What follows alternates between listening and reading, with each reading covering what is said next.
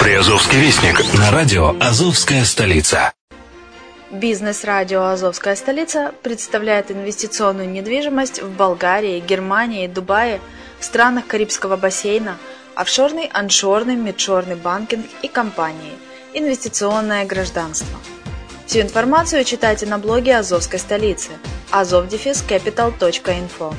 Слушайте все подкасты в записи и ищите переходы на сайты каждого направления. Кто работает целый день, тому некогда зарабатывать деньги.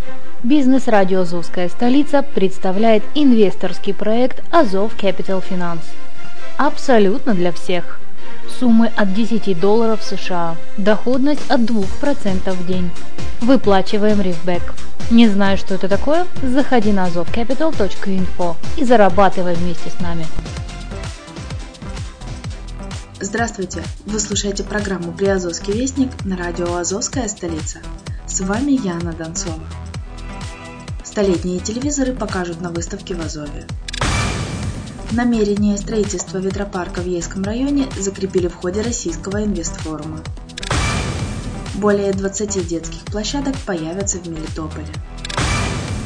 Бердянский детский лагерь «Факел» в числе победителей конкурса заведения оздоровления и отдыха.